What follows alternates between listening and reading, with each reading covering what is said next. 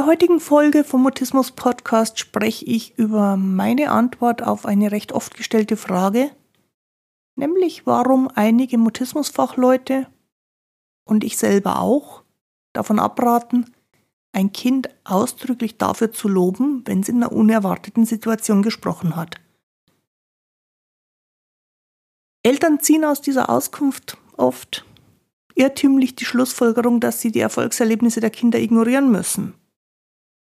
So ist das aber meiner Meinung nach überhaupt nicht gemeint. Ich bin Christine Winter und ich hatte selektiven Mutismus, bis ich Mitte 30 war.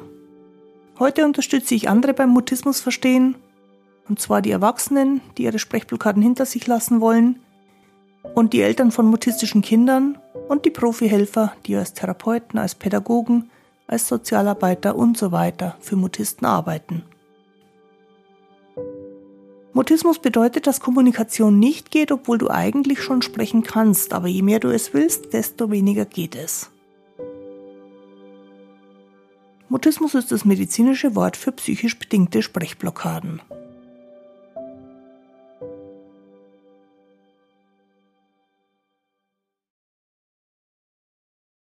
Grüß dich und schön, dass du da bist. In dieser Folge vom Mutismus Podcast werde ich unterscheiden, was ich unter Loben und was ich unter Miteinander freuen verstehe und ich erzähle dir ein wenig darüber, warum ausdrückliches Lob meiner Ansicht nach eher ungünstig ist, aber auch, dass du deine Freude über ein Erfolgserlebnis nicht unterdrücken musst. Los geht's, lass uns über Sprechblockaden reden.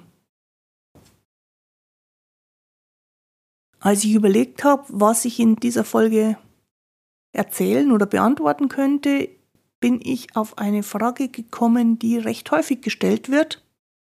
Bin ich mal wieder auf eine Frage gestoßen, die von Eltern sehr oft gestellt wird und die dann immer ungefähr so klingt. Wenn sich meine Tochter unerwartet in einer schwierigen Situation zu sprechen traut, beziehungsweise etwas schafft, wozu sie meistens nicht in der Lage ist, sollte ich sie dann dafür loben? Und dann kommt oft noch der Nachsatz, die Logopädin oder die Kinderärztin oder die Erzieherin im Kindergarten rät davon ab. Und mir ist bewusst, dass das sehr verunsichernd ist, denn als Eltern freut man sich, ist man stolz, ist man vielleicht auch überzeugt davon, dass man die Kinder motivieren sollte oder bestärken oder unterstützen. Und dann zu hören, dass man nicht loben sollte oder darf. Ohne dass näher begründet wird. Warum eigentlich? Das ist irritierend, das ist verunsichernd. Und es nimmt einem auch die eigene Freude als erwachsene Person über das, was das Kind an Fortschritten macht.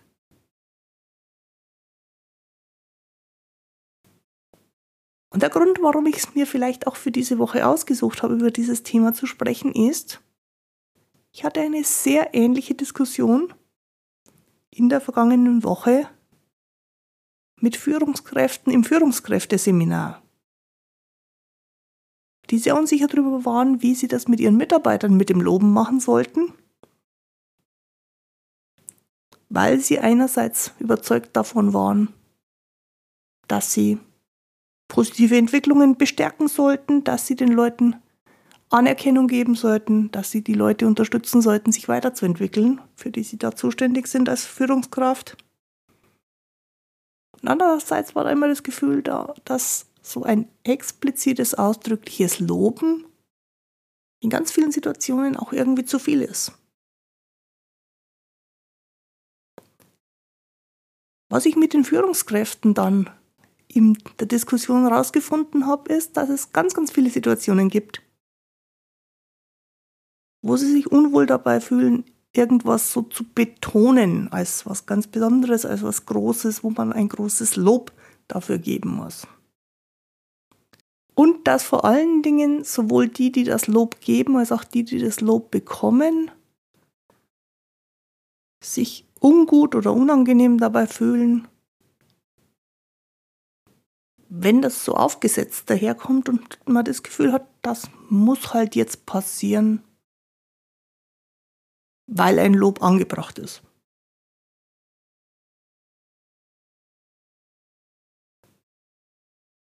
Die Führungskräfte konnten ziemlich viel damit anfangen, als wir darüber gesprochen haben, dass manchmal gemeinsame Freude viel wertvoller ist als ein ausdrückliches Lob. Und wenn sich der Chef freut und der Mitarbeiter freut und vielleicht noch die Mitarbeiter drumherum was von der Freude abbekommen, dann ist das was durch und durch Positives. Wenn der Chef zu einer Lobesrede anhebt, wird es manchmal für den, der gelobt wird und auch für die drumherum ein bisschen eigenartig. Und wenn wir jetzt über Eltern und Kinder und Situationen sprechen, in denen das Reden wegen mutistischer Blockaden immer mal wieder schwierig ist, dann ist es da aus meiner Sicht nicht viel anders. Es kommt für mich also ganz klar darauf an, was wir darunter verstehen, jemanden zu loben. Wenn ich von Loben spreche, dann meine ich das ausdrückliche Betonen, dass irgendwas wunschgemäß gemacht wurde oder gut gemacht wurde. Und das ist für mich was völlig anderes als die gemeinsame Freude von mehreren Menschen über ein Erfolgserlebnis, das einer von denen hatte.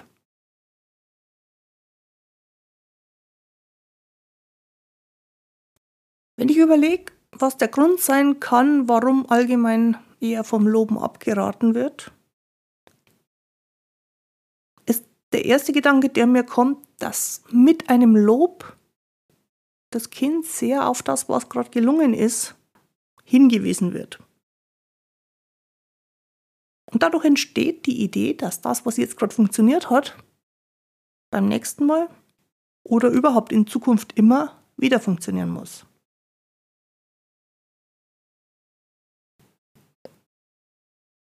Das Kind hat also dann eine starke Zielorientierung auf das hin, was einmal aus welchen Gründen auch immer gelungen ist. Und weil wir wissen, dass Kinder mit selektivem Mutismus oder überhaupt Menschen mit selektivem Mutismus oftmals extrem perfektionistisch sind, ist diese Erwartung mit ganz viel Druck, mit ganz viel Stress, mit ganz viel Anstrengung verbunden. Druck, Stress und Anstrengung sorgen dafür, dass die Wahrscheinlichkeit von einer mutistischen Blockade beim nächsten Mal steigen wird. Und so kann es relativ leicht passieren, dass ein gut gemeintes Lob, das die Leistung hervorhebt, die Wahrscheinlichkeit vergrößert, dass es beim nächsten Mal nicht gehen wird.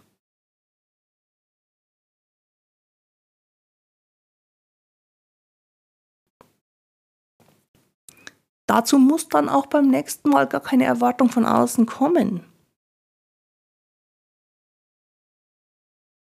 Die mutistischen Kinder, die mutistischen Personen selber machen sich den Druck. Und sie möchten ja auch das Lob wieder haben. Und auch das erhöht nochmal die Erwartung. Und wenn wir ehrlich sind, wenn man als erwachsene Person was gelobt hat bei einem Kind, dann ist auch damit immer die Erwartungshaltung verbunden, dass das wieder gehen wird beim nächsten Mal. Und zwar mindestens genauso gut wie beim letzten Mal. Insgesamt sorgt diese ausdrücklich ausgesprochene Anerkennung also dafür, dass so viel Stress aufkommt, Spätestens, wenn sich die Situation das nächste Mal wieder ankündigt, dass dann eine Sprechblockade viel wahrscheinlicher wird als im Zusammenhang mit einem Verhalten, das nicht durch ein Lob hervorgehoben worden ist.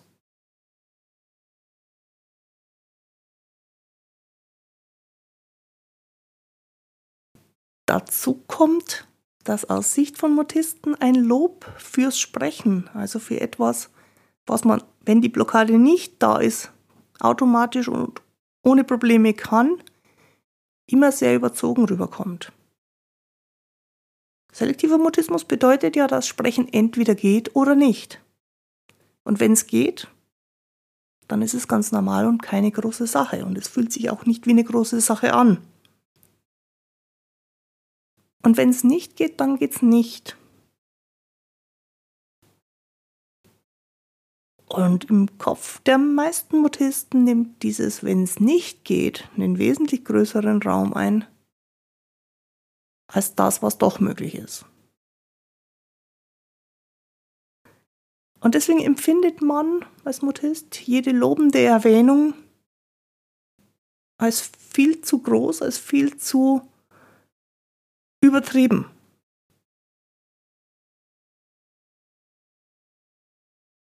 Und dann wirkt es so beim expliziten Loben von irgendwas, dass dadurch eine sehr große Sache wird und das fühlt sich dann unangenehm. Kinder und Jugendliche sagen, es fühlt sich peinlich an.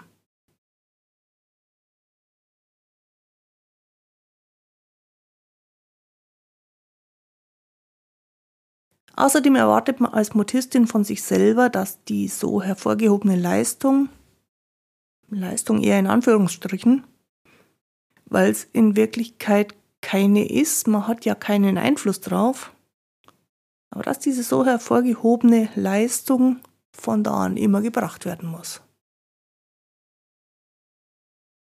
Das erhöht die Wahrscheinlichkeit, dass eine mutistische Blockade auftritt. Und aus dieser Erkenntnis raus, dass es dann eher kontraproduktiv ist, sehr offensiv zu loben, gebe ich auch oftmals die Empfehlung, damit sehr sparsam umzugehen.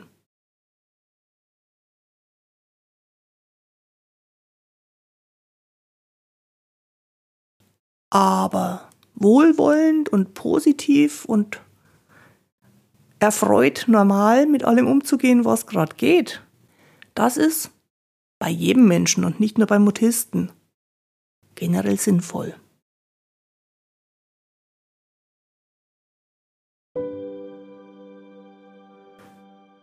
Wenn du anderen darüber erzählst, dass es den Mutismus-Podcast gibt, dann ist das eine tolle Unterstützung für meinen Podcast. Und dafür danke ich dir herzlich. Ich werde gelegentlich gefragt, ob man nicht auch darüber hinaus etwas zum Podcast und zu mehr Verständnis für Mutismus beitragen kann. Und ja, das kann man. Wenn du mir einen kleinen finanziellen Beitrag monatlich, ungefähr im Umfang von einem Espresso oder auch einem Kaffee mit Kuchen, spendieren möchtest, dann kannst du das über den Dienst von Steady machen. Den Link für die Podcast-Unterstützung findest du auf der Webseite christinewinter.de-mutismus-podcast und auch in der Beschreibung zu dieser Folge. Steady kümmert sich für mich um die ganzen Bezahlthemen. Das erspart mir viel Zeit, die ich viel lieber für neue Podcast-Folgen verwende. Die finanzielle Unterstützung nenne ich Motivationsspenden, denn für mich ist es super motivierend, wenn ich weiß, dass du den Podcast wertschätzt. Und du kannst bereits ab 3 Euro zur Motivationsquelle für mich werden.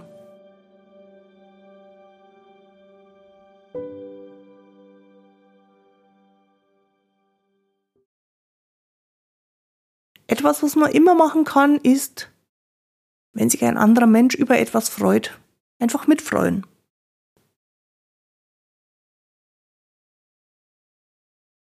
Und dagegen ist auch bei jemandem mit Mutismus natürlich absolut nichts einzuwenden. Wenn also zum Beispiel, wie es mir eine Fragestellerin kürzlich geschildert hat, ihre Tochter aus dem Kindergarten heimkommt und jubelt erzählt, dass sie mit dem Hausmeister in einem intensiven Gespräch war. Und das Kind freut sich, dann ist es doch völlig selbstverständlich, dass sich die Mama aus vollem Herzen mitfreuen kann. Alles andere wäre merkwürdig und irgendwie auch abwertend. Aber mitfreuen bedeutet in dem Zusammenhang nicht, die Sache größer zu machen, als das Kind sie empfindet. Und mit dieser gemeinsamen Freude geht auch nicht einher, dass das von jetzt an immer so sein muss.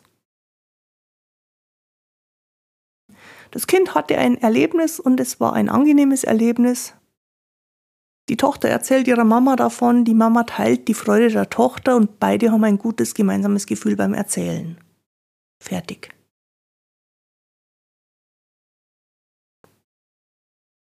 Damit ist keine Erwartung, kein Druck, kein Perfektionismus verbunden. Und auch später kein, aber beim letzten Mal hat es doch auch geklappt. Und auch nicht, jetzt wo du es einmal gemacht hast, wirst du es immer können müssen.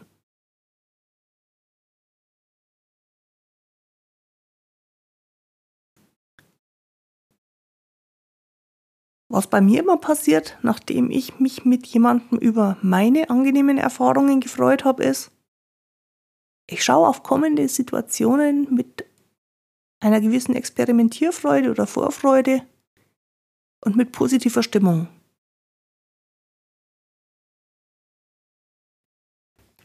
Und hinterher erzähle ich dann gern davon, wenn etwas gut gelaufen ist, weil ich weiß, dass das dazu führt, dass wir uns gemeinsam freuen können.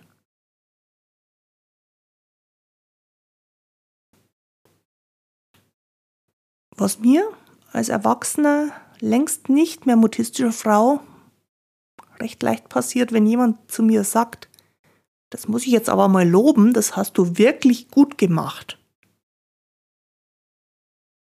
Das ist, da steigt mir eine Angst auf, dass ich die darin versteckte Erwartung nicht nochmal erfüllen können werde.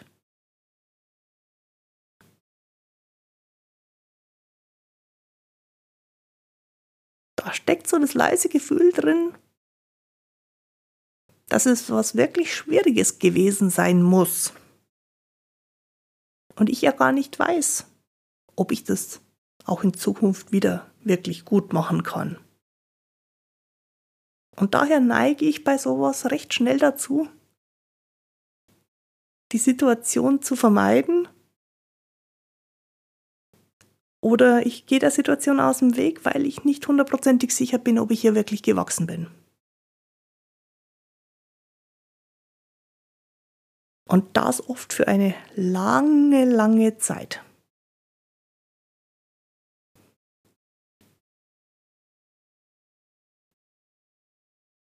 Ich habe irgendwann für mich selber herausgefunden, dass gelobt werden oftmals der Einstieg in eine Phase von Aufschieberitis ist, die sehr lang werden kann. Und deswegen habe ich vor Jahren mal meinen Chef gebeten, dass er mich lieber nicht loben soll, wenn aus seiner Sicht irgendwas erfolgreich gelaufen ist, sondern sich mit mir freuen soll, wenn ich ihm davon erzähle und meine Erfolgserlebnisse teile.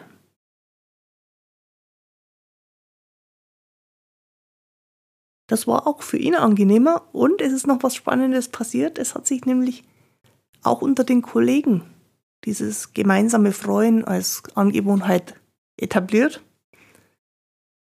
Und es war dann eine sehr angenehme, sehr produktive Stimmung in unserem Büro, wo man immer gern erzählt hat, wenn was gelungen ist.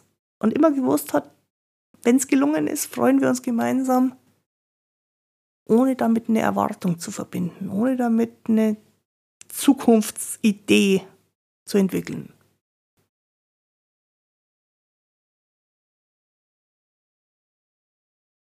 Und genau das wünsche ich mutistischen Kindern, mutistischen Jugendlichen, mutistischen Erwachsenen, allen Menschen auf der Welt, dass sie gemeinsame Freude erleben und daraus Anerkennung oder Wertschätzung beziehen. Und aus der gemeinsamen Freude, der Anerkennung, der Wertschätzung raus Lust haben, sich immer wieder auf Situationen einzulassen, ohne zu wissen, wie die nachher laufen werden.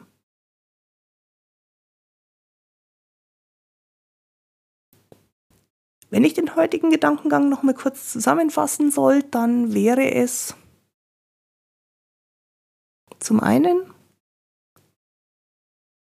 Loben macht Druck, weil die gelobte Person immer heraushören wird, dass das jetzt so hervorgehobene Verhalten in Zukunft das neue Normal sein soll. Was einmal geklappt hat, wird von nun an erwartet. Der zweite Gedanke zu dem Thema ist, Freuen macht Freude. Und diese Freude, wenn man sie teilen kann, führt dazu, dass die Lust auf neue Gelegenheiten entsteht, bei denen man was ausprobieren kann, über das man sich dann wieder miteinander freuen kann. Und wenn ich zwischen beiden wählen kann, dann wünsche ich uns allen viel Freude und wenig Druck.